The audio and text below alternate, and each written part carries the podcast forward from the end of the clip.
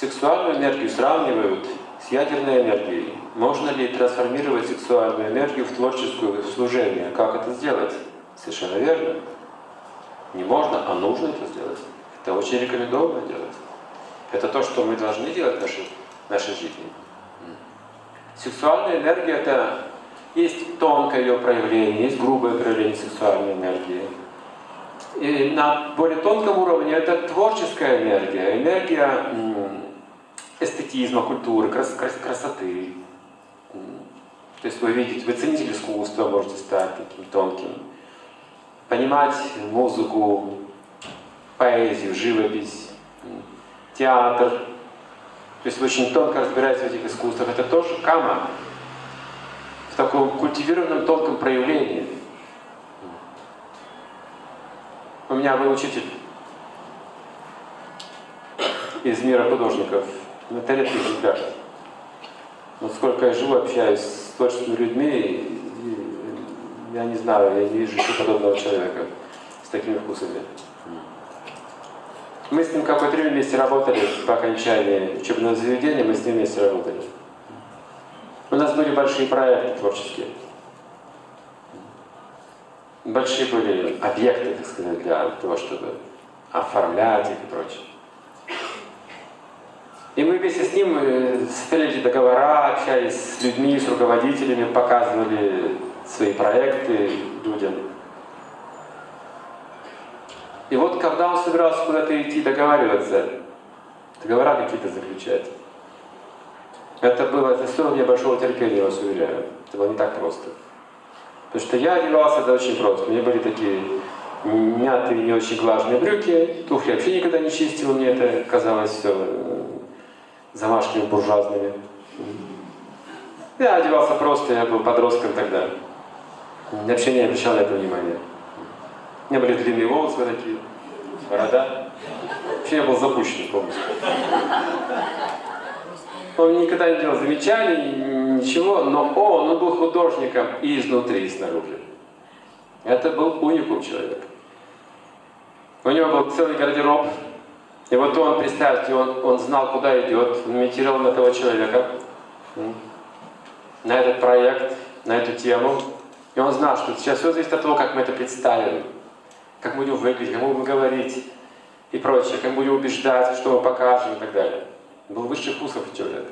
У него был гардероб, открывал свой гардероб, а я уже понимал, это надолго.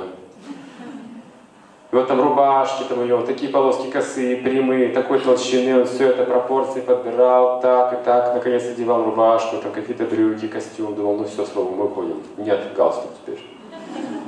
И там еще пол гардероба галстуки. И теперь один галстук он завязывал. Я думаю, просто потрясающе. Он говорит, как ты думаешь? Я говорю, просто потрясающе. Говорит, нет, развязывал. И опять нужно много времени ждать, пока завяжет новый галстук и прочее. Это еще полчаса проходит. Боже мой, я уже не знал, что делать. Все, наконец галстук подобрали, я вздохнул, все, теперь идем. Но там у него в прихожей была вешалка со шнурками еще. Разной толщины, формы, и плетеные, и другие. Я таких шнурков в жизни, мы с Прибалтики шнурки присылали посылками, представьте себе. Шнурки были ручной работы, художественные. Я не шучу. Носки были с с разными маркировками, тоже была чуть ли не ручная работа. Это был художник. И вот он вышнуровывал свои ботинки, можете представить, и зашнуровывал их еще целый час вообще. И наконец шнурки были подобраны, костюмы были подобраны, галстук подобран, все, мы выходили наконец. Но я поражался, как он заходил в кабинет, как он говорил после этого, и как он впечатление производил. Намертво, сразу, замертво. Один выстрел, все, все готово. Это невероятно.